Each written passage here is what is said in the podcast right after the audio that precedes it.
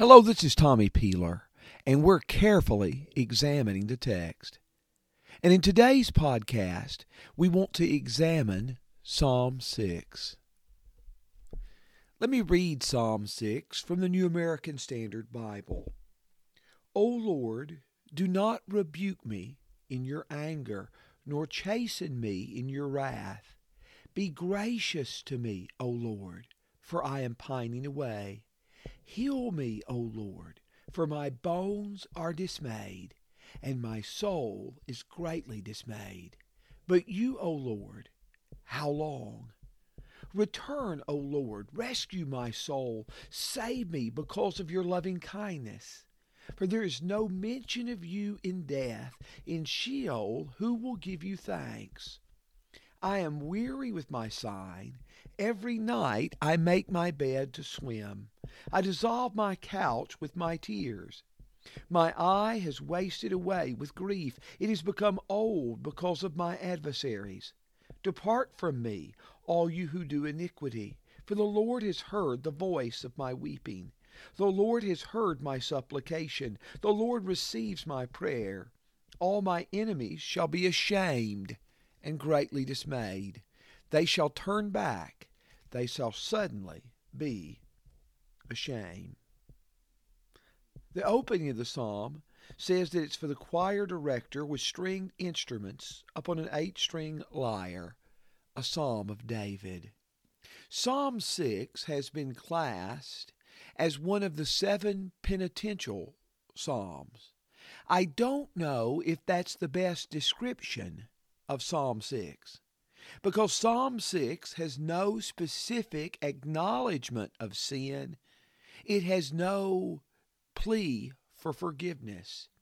This has been termed as a penitential psalm because of those opening words do not rebuke me in your anger, nor chasten me in your wrath.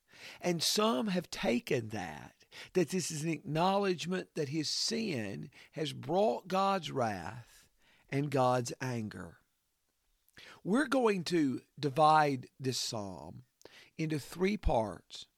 The first part is this psalm describes the depth of David's despair. It describes the depth of his despair. You particularly see this in verses 2 and 3, and then in verses 6 and 7. In verses 2 and 3, Be gracious to me, O Lord be gracious to me. A plea that's made at the opening of Psalm 4, Psalm 51, Psalm 56, Psalm 57. Be gracious to me, O Lord, for I am pining away. Those words, pining away, are translated in the ESV, languishing. And they indicate the withering of leaves and crops in passages like Joel 1, verse 10 and verse 12. It refers to the weakness of a people and their fortifications in Jeremiah 14, verse 2, and in Lamentations 2, verse 8. But here the psalmist feels this personally Be gracious to me, O Lord, for I am pining away. Heal me, for my bones are dismayed. The word dismayed, translated in the ESV, troubled, but these words in dismay, troubled, these words are used three times in the Psalms verse 2, verse 3, and later in verse 10. But right now we're emphasizing the depth of David's dilemma. And as he describes his dilemma, he says, My bones are dismayed in verse 2, and he says, My soul is greatly dismayed in verse 3. And he does not know how much longer he can hold out. You see that at the end of verse 3. But you, O Lord, how long? Those words, how long, are used often in the Psalms. Often they translate different Hebrew words that are translated by the same English expression, but in each of these cases, the psalmist just wonders how much strength he has to hold out in the midst of his desperate crisis. So again, David is describing the depth of his despair. And notice the language that he uses in verses 6 and 7. He says, I am weary with my sign. Every night I make my bed to swim. So this is a situation that he faces nightly. It has been going on a long time. In verse 3, how long, O Lord? And in verse 4, verse 6, every night he faces these troubles. Every night I make my bed to swim. I dissolve my couch with tears. Every night he experiences anguish, tears, and insomnia, as one writer said. I am weary with my sighing. Every night I make my bed to swim. I dissolve my couch with tears. My eye has wasted away because of grief, he states in verse 7. Remember when Moses died that his uh, natural strength, his eye was not abated, even though he was 120, according to Deuteronomy 34 and verse 7. Here the psalmist has experienced that. His eye has wasted away. The grief has been so intense, his enemies have been so strong that he doesn't know how long he can stand out, hold out, and he is weary with the sign, with the grief, and with the with the pain. Truly, these verses describe the depth of David's despair. But a second way a second point to divide the material within this psalm. The first point, the depth of David's despair. The second point is he cast himself upon God and upon his mercy. As he states in verse 1 Do not rebuke me in your anger, nor chasten me in your wrath. Lord, be gracious to me, be merciful to me because he knows the anger of God is so fierce that he cannot stand before it. And he begs God, Do not rebuke me in your anger, nor chasten me in your wrath. He states in verse 4 Return, O Lord, rescue my soul, rescue me, deliver me and he states, Save me because of your loving kindness in verse 4. That word loving kindness was emphasized in our last podcast.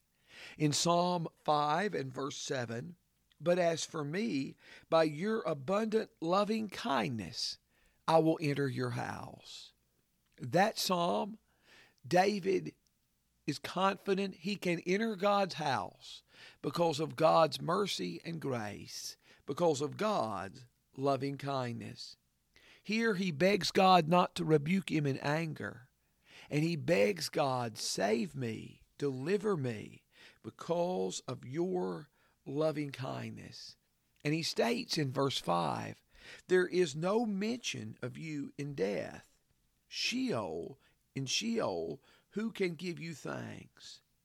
Sheol is sometimes pictured in the Old Testament as a beast that is waiting to devour all who come near her. You see that kind of picture in Isaiah 5 and verse 14, in Habakkuk 2, and in verse uh, 5.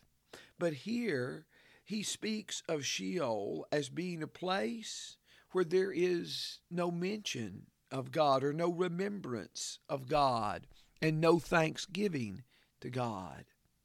What is the psalmist saying about his concept of death?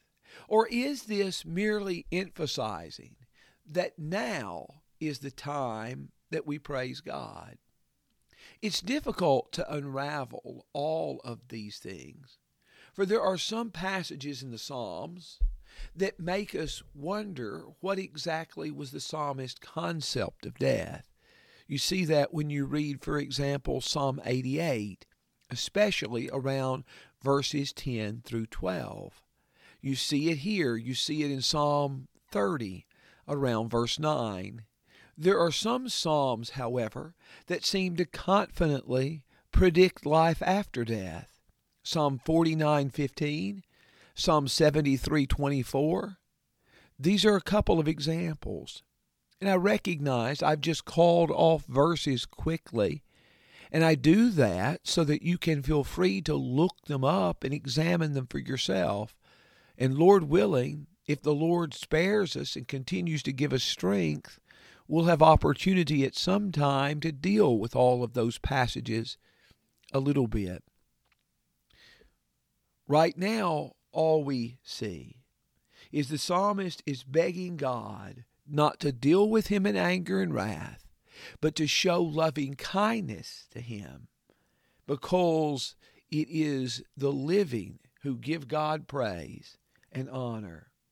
So the depth of David's despair is described in the psalm in verses 2 and 3, in verses 6 and 7. And David cast himself on God in verse 1 and in verses 4 and 5.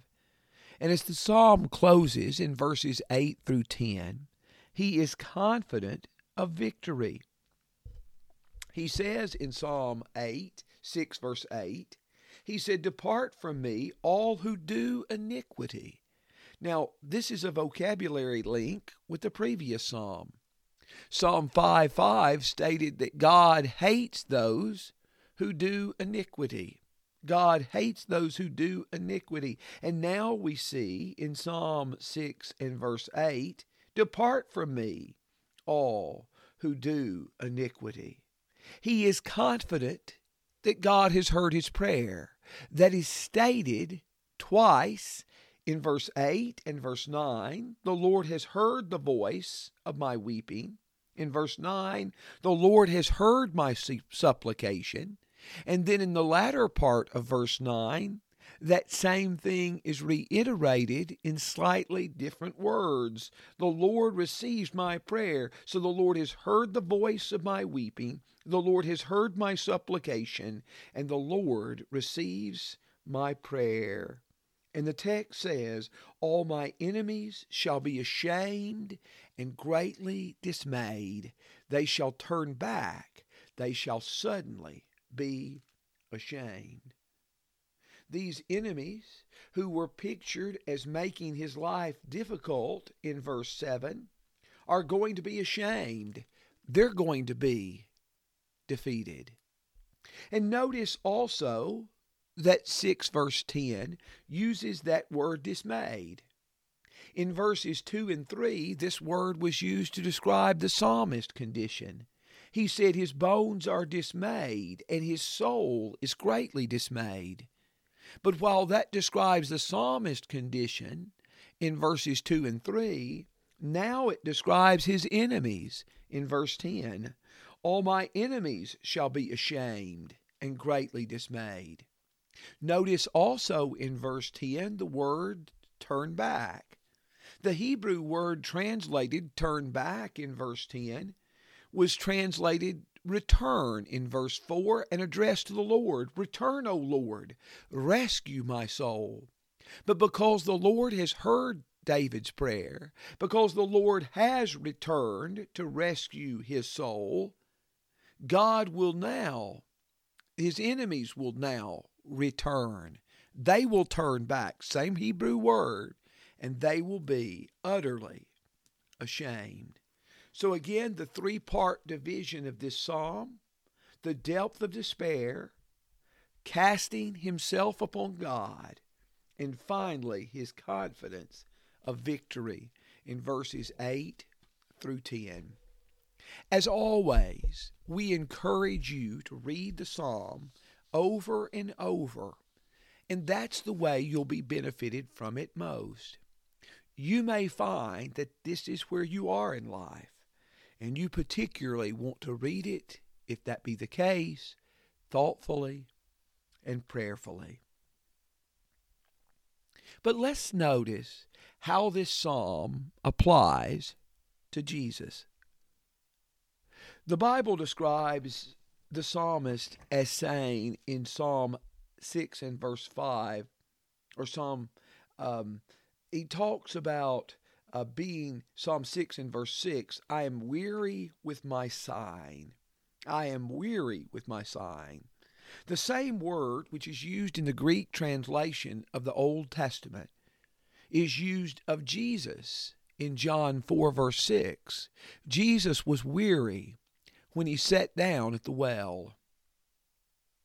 The word troubled, which is used in verse 2 and 3 of the psalmist and in verse 10 of his enemies, the word that's used in the Greek translation is also used of Jesus in John 11:33, John 12:27, and John 13:21. Jesus is truly the innocent sufferer of Psalm 6. He is weary, he is troubled, and just as this psalmist in verses 6 and 7 is weary with his sighing and makes his bed to swim, Jesus is said to have offered up strong crying and tears in Hebrews 5 and verse 7. Jesus identifies with the righteous sufferer of Psalm 6 and in a very real sense fulfills that picture of a righteous sufferer in Psalm 6. He is weary, he is troubled, he offers up crying and tears. But I would also say this, and this is something that we will explain more fully when we get to Psalm 8. Jesus is also, while Jesus is the righteous sufferer and the innocent sufferer of Psalm 6, Jesus is also the God who shows mercy, who heals, and who rescues. For example, the cry in Psalm 6 2, be gracious, be gracious, is the same Greek phrase that's called that states, be merciful to me, which is addressed to Jesus in Matthew 15, verse 22, by the Syrophoenician woman in Luke 17, verse 13, by the ten lepers. Be gracious to me. Jesus is both the righteous sufferer of Psalm 6 and the God who rescues, shows mercy, and heals. And just as Psalm 6 describes, Be gracious to me, O Lord, heal me, O Lord, those words are applied to Jesus, to his healing in Luke 17, verse 15. And just as this psalmist is weary and looking to God for relief, Jesus says, Come unto me, all you who are weary and heavy laden, and I will give you rest. The psalmist wanted deliverance from death. The psalmist begged for deliverance from death. In Psalm 6, verses 4 and 5. But the text tells us that Jesus is the ultimate one who gives deliverance from death in Matthew 16 in verse 18. And it's the gate, gates of hell will not prevail against his people. And just as this psalmist says to his enemies, Depart from me, one day Jesus will emphasize to his enemies, Depart from me, in Matthew 7 23, 13 41, and Luke 13 and verse 27. We do thank you for listening to this podcast. Thank you for listening, and may the Lord continue to bless you.